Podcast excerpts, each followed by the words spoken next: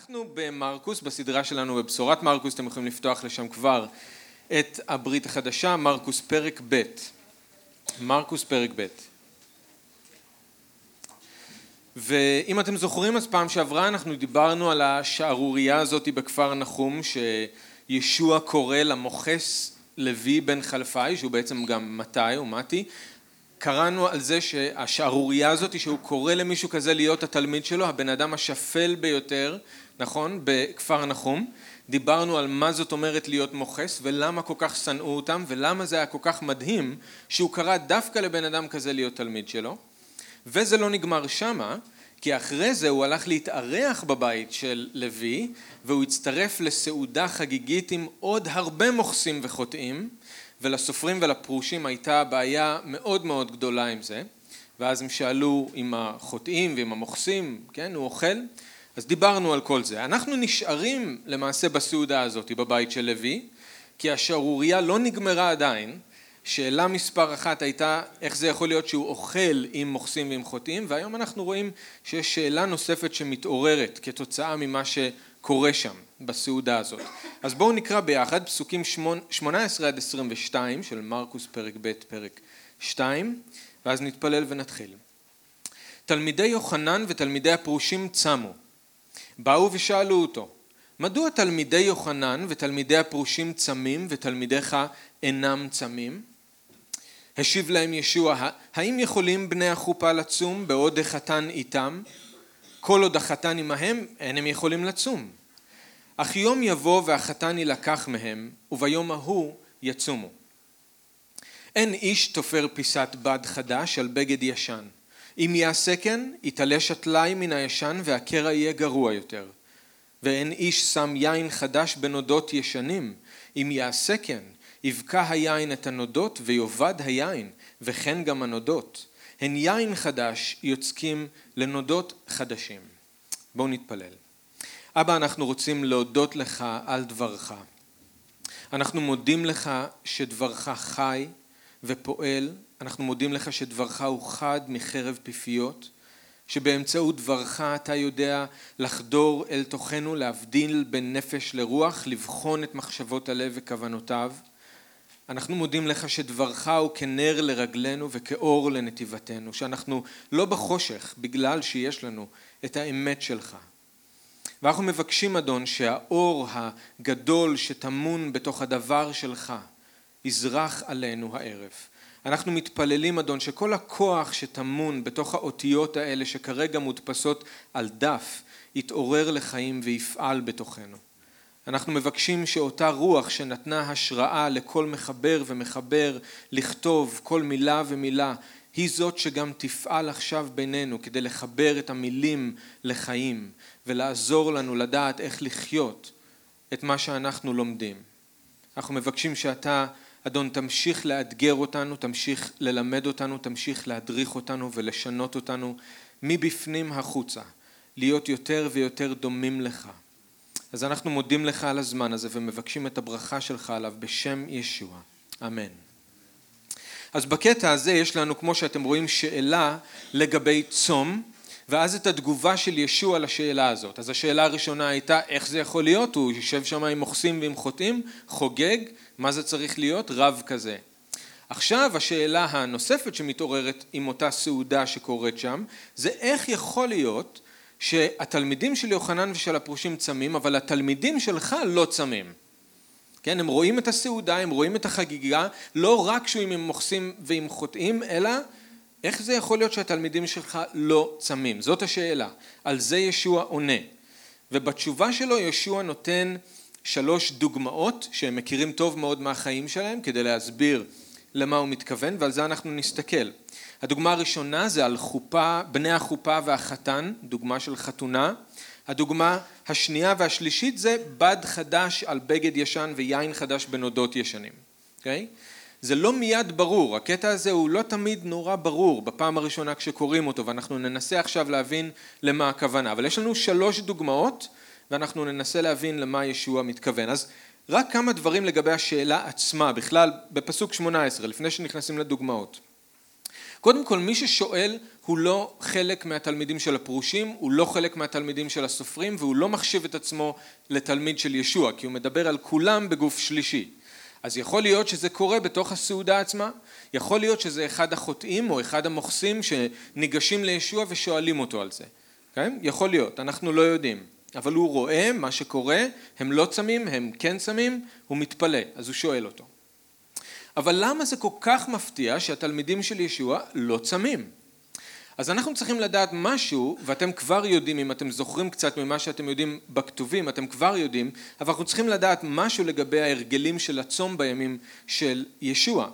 האנשים שהיו נחשבים ליראי שמיים, אלה שהיו אדוקים מבחינה רוחנית, אלה שהיו הכי קרובים לאלוהים, היו אלה שהיו צמים הרבה. היו עוד סימנים כמובן, היה גם את התפילין ואת הציצית ואת המעשר וכל מיני דברים כאלה שאנחנו מכירים גם היום. אבל צום זה היה דבר חשוב, זה היה סימן ליראת שמיים. עכשיו, מבחינת צום, אף אחד לא עקף את הפרושים ואת התלמידים שלהם ולא את התלמידים של יוחנן.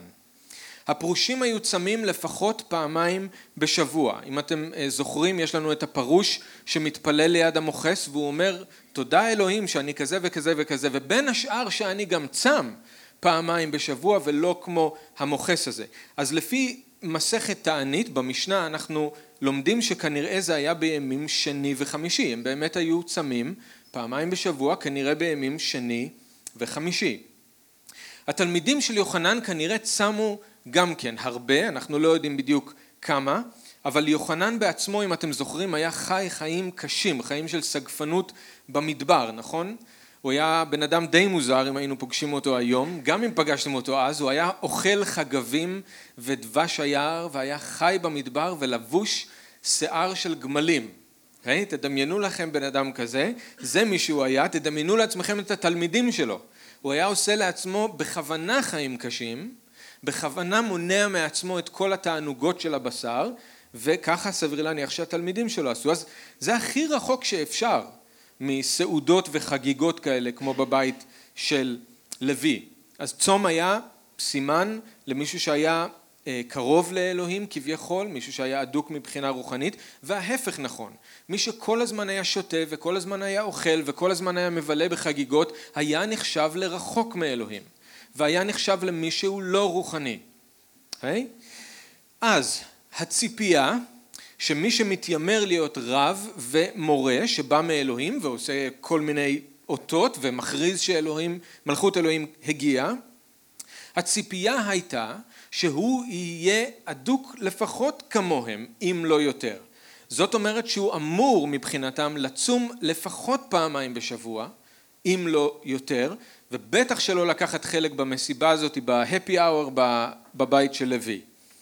כשמשווים את התלמידים של ישוע לתלמידים של הפרושים ושל יוחנן, מי נראה יותר רוחני בעיניים של האנשים אז? מי נראה יותר קרוב לאלוהים? אולי אפילו בעיניים שלנו היום.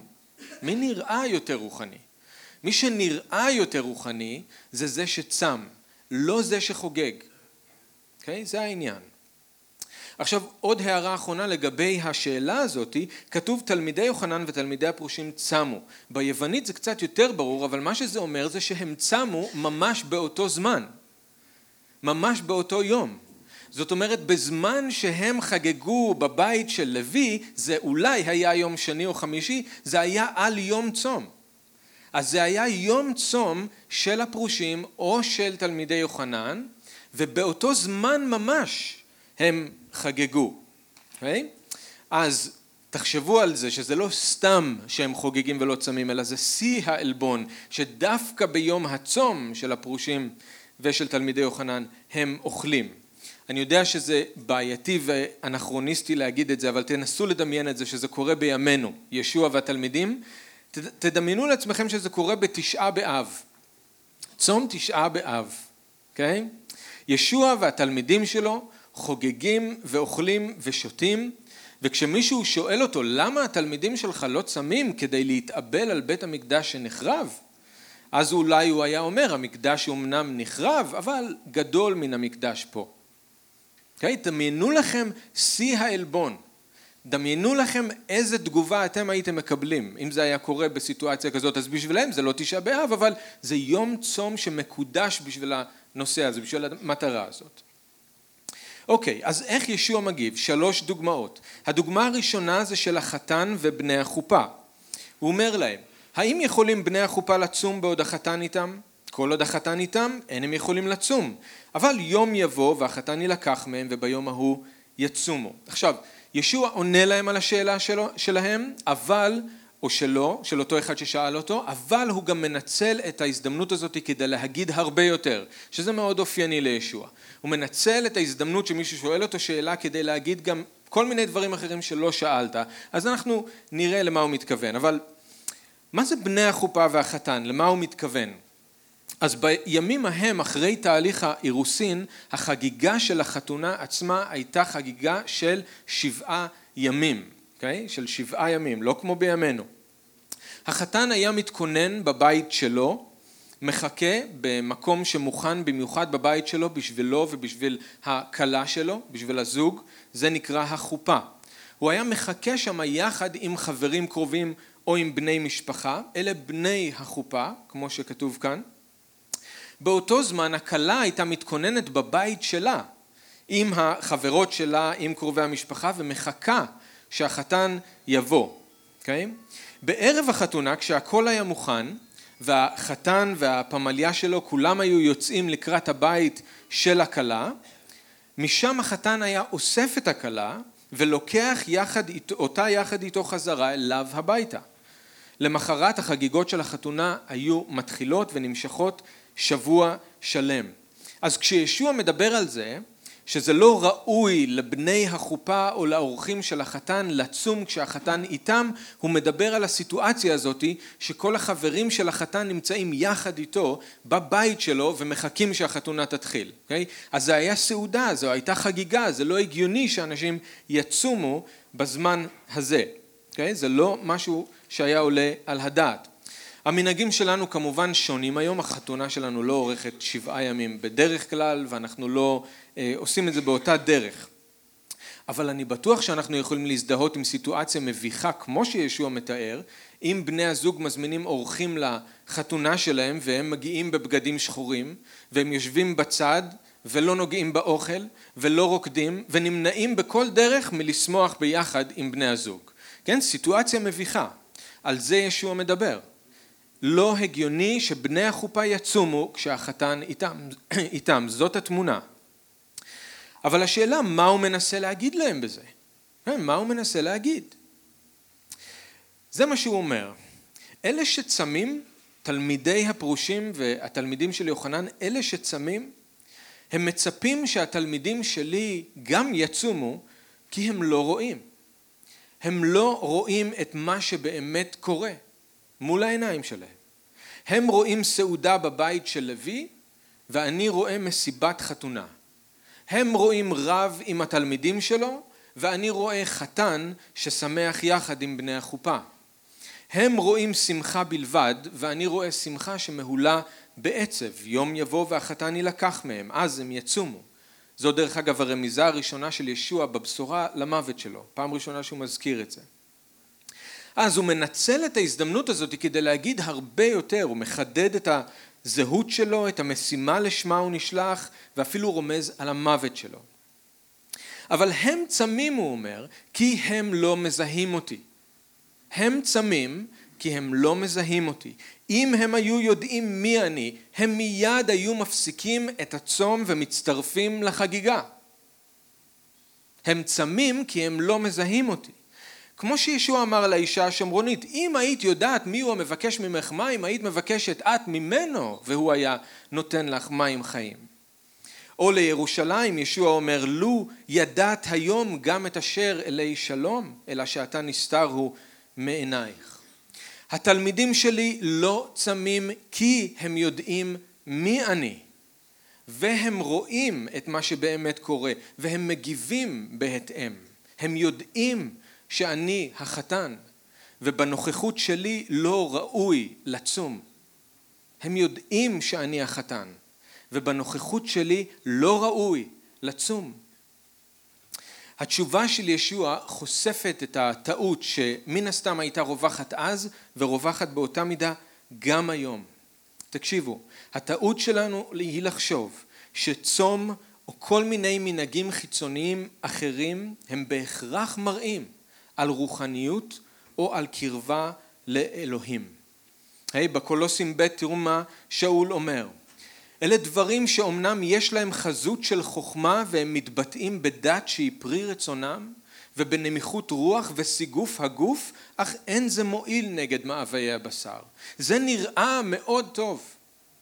זה נראה כאילו שזה עובד, אבל זה לא עובד. זה לאו דווקא מצביע על רוחניות אם מישהו עושה את הדברים האלה. דווקא במקרה הזה, הדבר הכי רוחני שהיה אפשר לעשות הוא לאכול ולשמוח, נכון?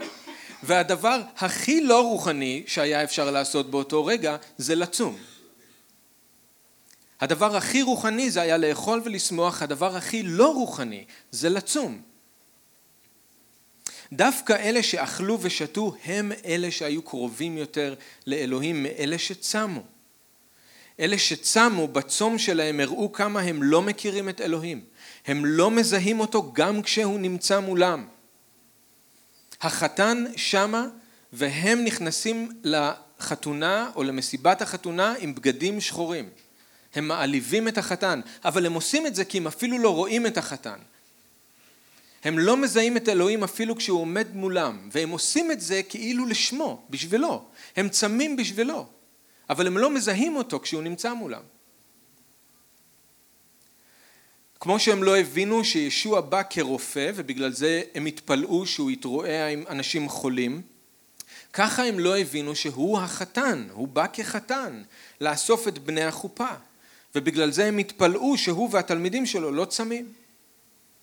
עכשיו, כמו שכבר אמרנו בדרשה הקודמת, הדת משאירה אנשים הרבה פעמים מחוץ למסיבה.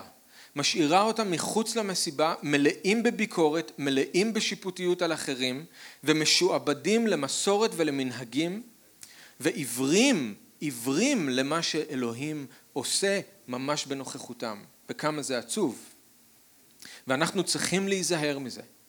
אנחנו צריכים להיזהר שהמסורות והמנהגים לא הופכים להיות משהו שמרחיק אותנו מאלוהים, במקום לקרב אותנו אליו, וזה יכול לקרות.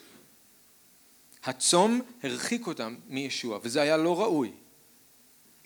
עכשיו, אמרתי שישוע מנצל את ההזדמנות כדי לחדד את הזהות שלו. הוא אומר כאן משהו יותר ממה שהם מבקשים.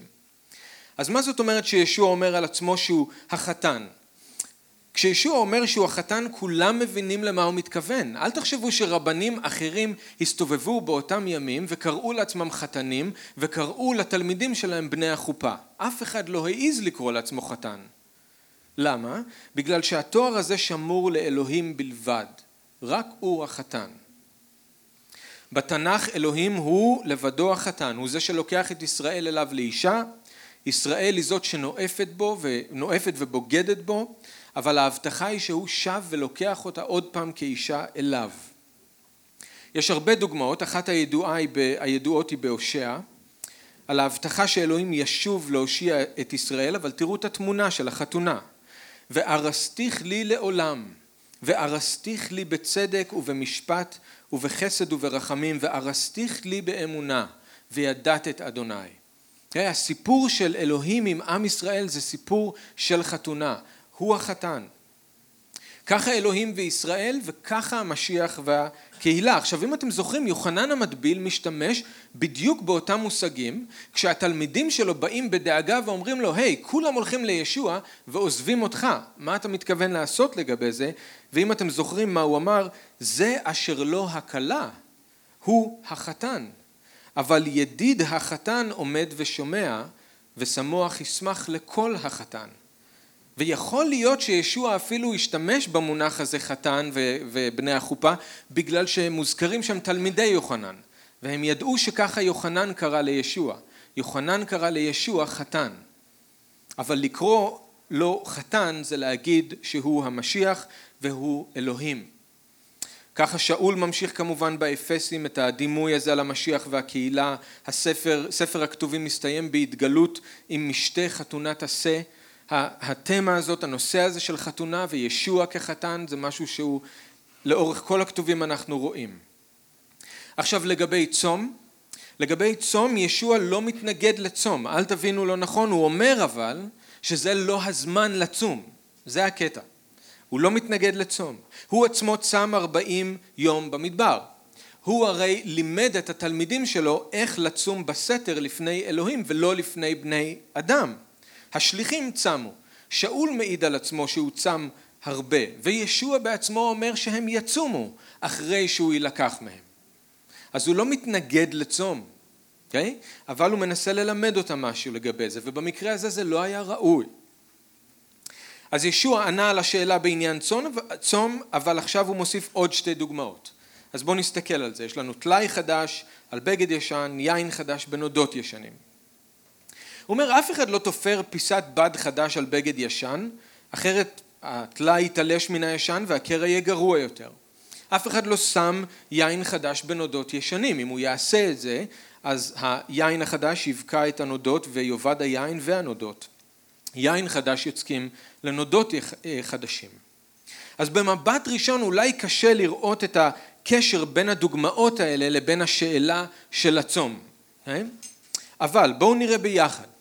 בואו נראה איך מצד אחד שתי הדוגמאות האלה מחזקות את מה שישוע כבר אמר לגבי הצום, אבל מצד שני הן הולכות הרבה מעבר לזה. אז בואו נראה. מצד אחד הן מחזקות את מה שהוא אומר כי המסר הוא אותו מסר. בשלושת הדוגמאות, תחשבו על זה, הוא אומר, הוא מצביע על משהו שהוא לא ראוי, או לא נכון, או לא מתקבל על הדעת. בשלושת הדוגמאות זה אותו הדבר. הוא אומר, אורחים שצמים בזמן מסיבת החתונה, זה לא ראוי, זה לא נכון, לא מתקבל על הדעת. טלאי חדש על בגד ישן, מה הכוונה פה? המילה ביוונית לחדש זה, על, זה בד שהוא לא מקובץ. בד שלא עבר כביסה, והוא לא מקובץ.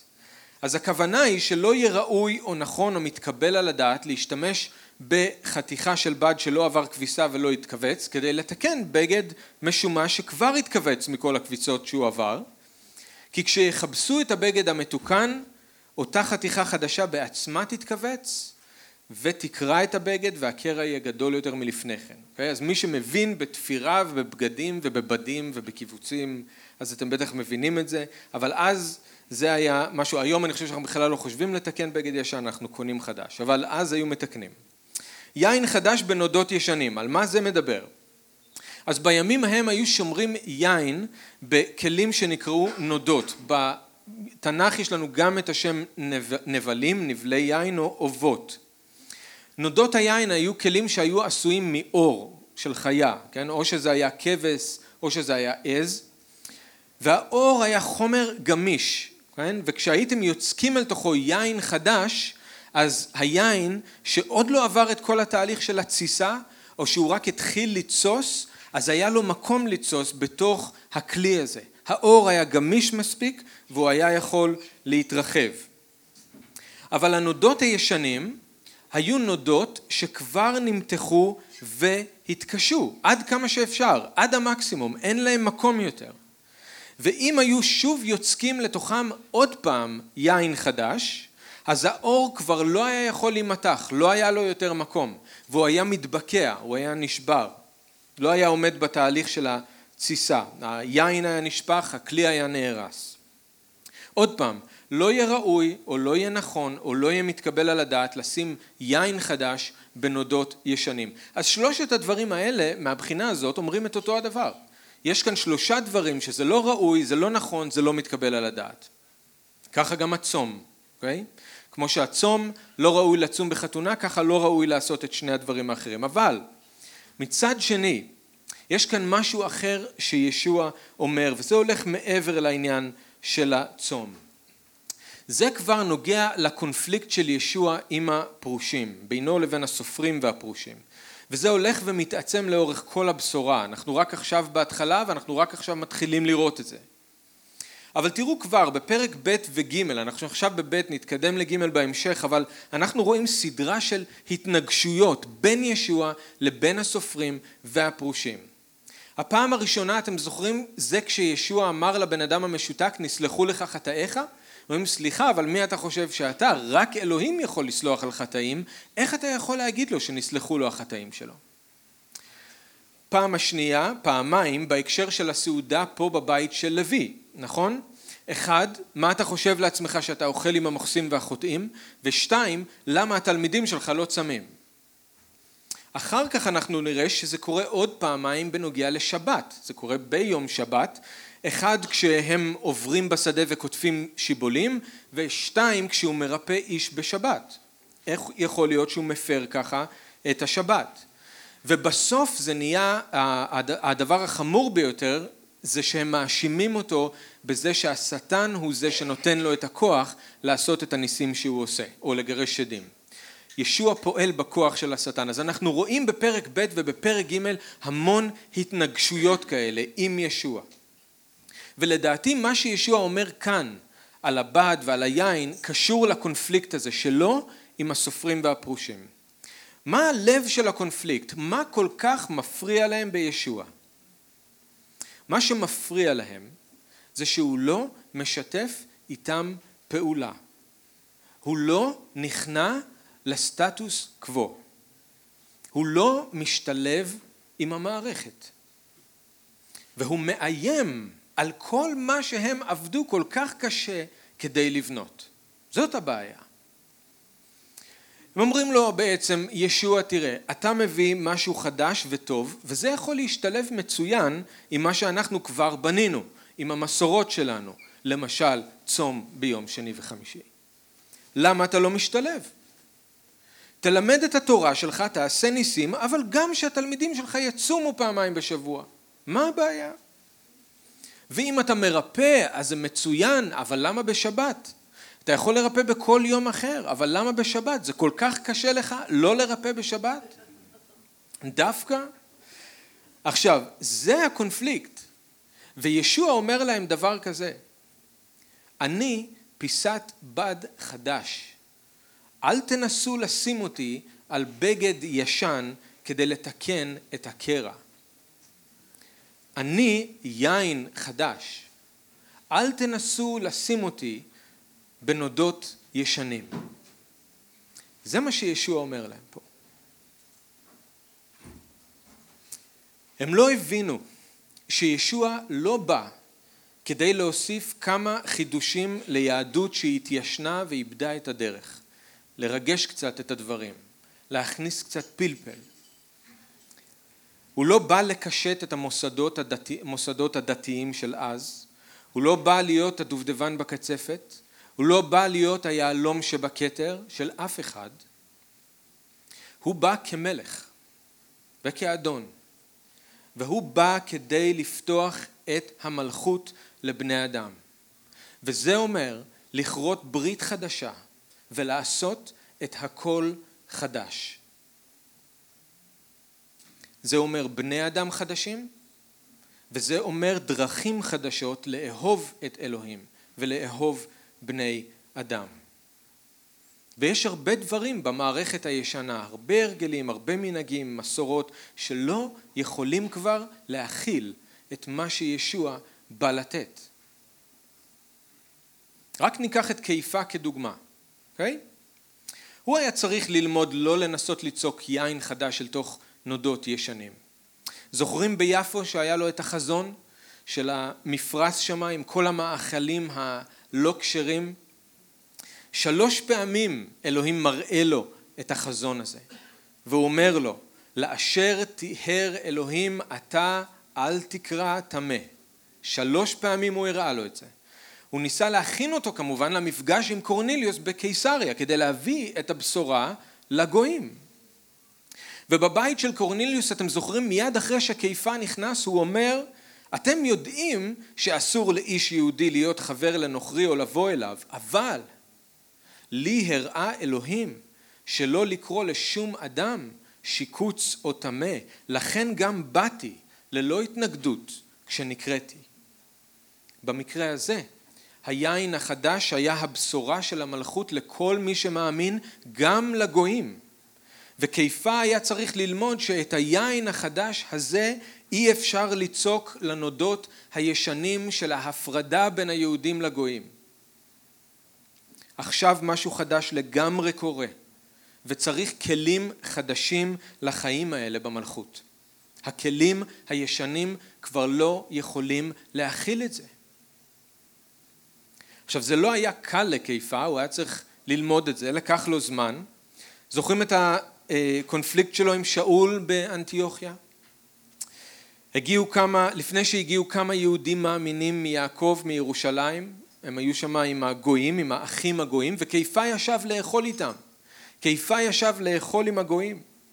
אבל כשהגיעו האחים מירושלים, הוא נבהל וקם ונפרד מהאחים הגויים, ועשה את עצמו כאילו שהוא לא חלק מהם, ושאול הוכיח אותו לפני כולם. כיפא היה קרוע בין שני העולמות האלה, כן? הוא ניסה ליצוק יין חדש אל תוך נודות ישנים, הוא לא רצה לאבד את הישן, הוא רצה את החדש אבל הוא לא רצה לאבד את הישן. הוא היה צריך ללמוד את זה. יש כאן משהו שכבר לא עובד, משהו התחדש ברמה כזאת שהכלים הישנים כבר לא יכולים להכיל את הדבר החדש הזה שישוע הביא. אי אפשר. וצריך לבחור. אם אתם רוצים להמשיך עם הישן, אז אי אפשר להכיל את החדש.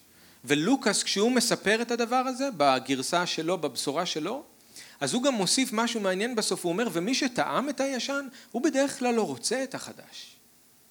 אנשים כל כך אוהבים מסורת, וכל כך אוהבים את הישן ואת המוכר ואת ההרגלים ואת המנהגים, שקשה להם עם החדש. קשה להם עם החדש. עכשיו, האם זה אומר שאין מקום למנהגים ולמסורות בינינו? לא, זאת לא הכוונה. כמו שאמרנו, ישוע והתלמידים שלו כן צמו. ישוע קרא מהנביאים, אם אתם זוכרים, בבית הכנסת. הוא חגג את הפסח. שאול נדר נדר וקיים את מצוות הנזיר. הוא התאמץ להגיע לירושלים בשבועות. מנהגים ומסורות. אבל תקשיבו, כל מסורת, כל מסורת, כל מנהג וכל מסורת, צריכים לבוא תחת הריבונות של ישוע. תחת הבשורה ותחת המלכות. תחת התורה של המלכות. לא בהכרח שאתם תצטרכו להשליך החוצה איזשהו מנהג או לוותר על איזושהי מסורת, אבל כן צריך להביא את הכל לאדון ולשאול אותו, האם זה מתחבר למה שאתה עושה? האם המנהג הזה מצליח להכיל את החיים החדשים של המלכות או לא? אם לא, אז אני לא רוצה את זה כבר.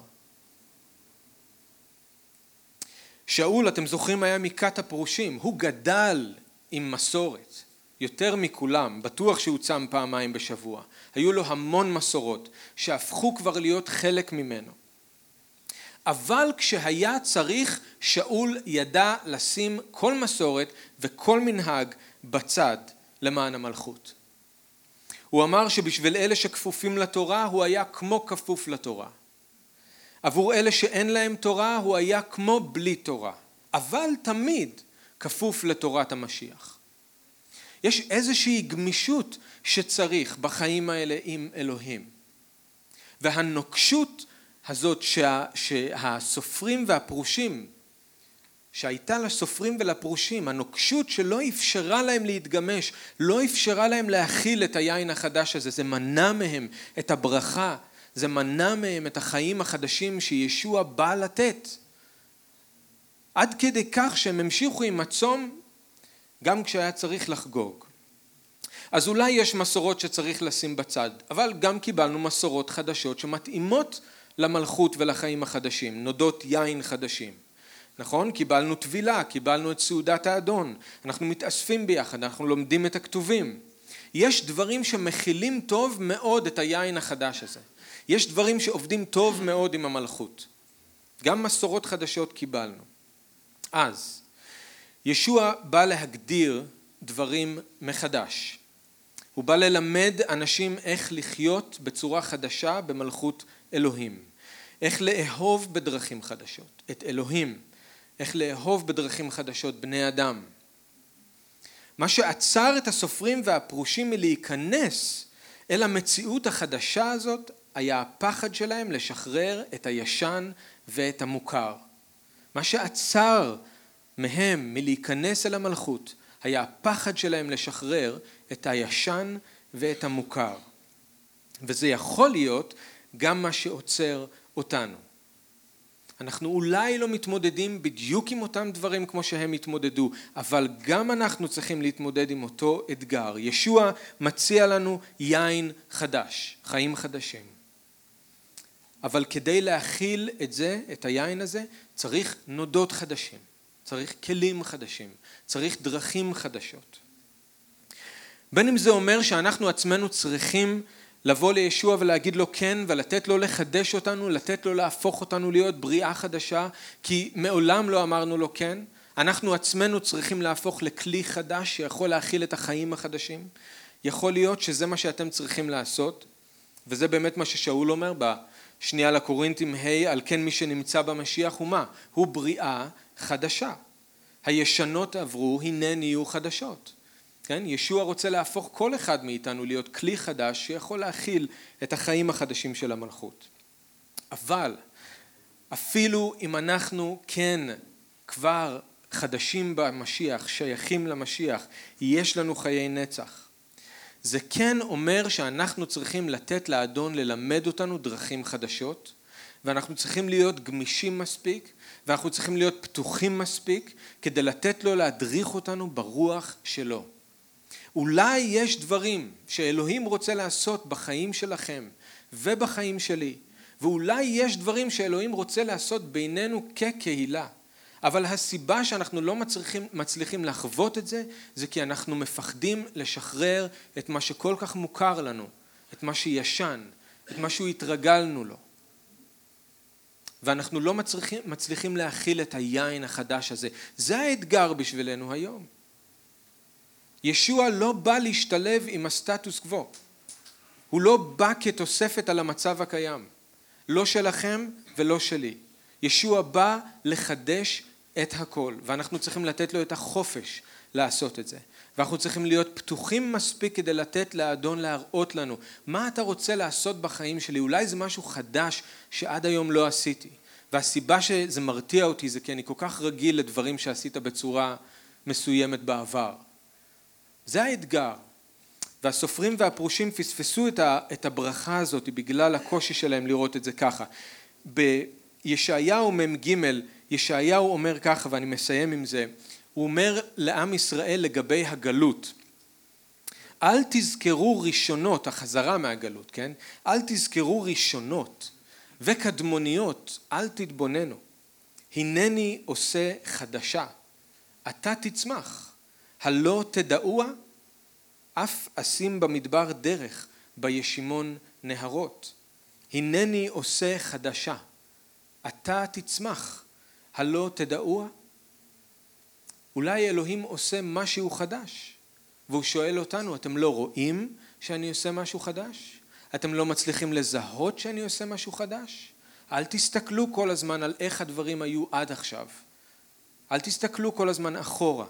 אולי אלוהים רוצה לעשות משהו שעד היום לא ראינו, לא דמיינו, ואנחנו צריכים לתת לו את המקום לפעול, לתת לו להיות ריבון. הוא לא בא לשמר את הסטטוס קוו, הוא בא לשנות אותו. אמן? אז בואו נתפלל ביחד, ואז אנחנו רוצים לקחת ביחד את סעודת האדון. אבינו שבשמיים, אנחנו רוצים להודות לך שאתה מאתגר אותנו ודוחק בנו, ומלמד אותנו איך לחיות את החיים החדשים האלה בבנך ישוע. ואנחנו מודים לך ישוע שאתה אוהב אותנו כל כך שאתה לא רוצה להשאיר את הדברים כמו שהם, אלא אתה רוצה לבוא ולשנות הכל. אתה רוצה לחדש גם אותנו וללמד אותנו איך לחיות בצורה חדשה במלכות שלך.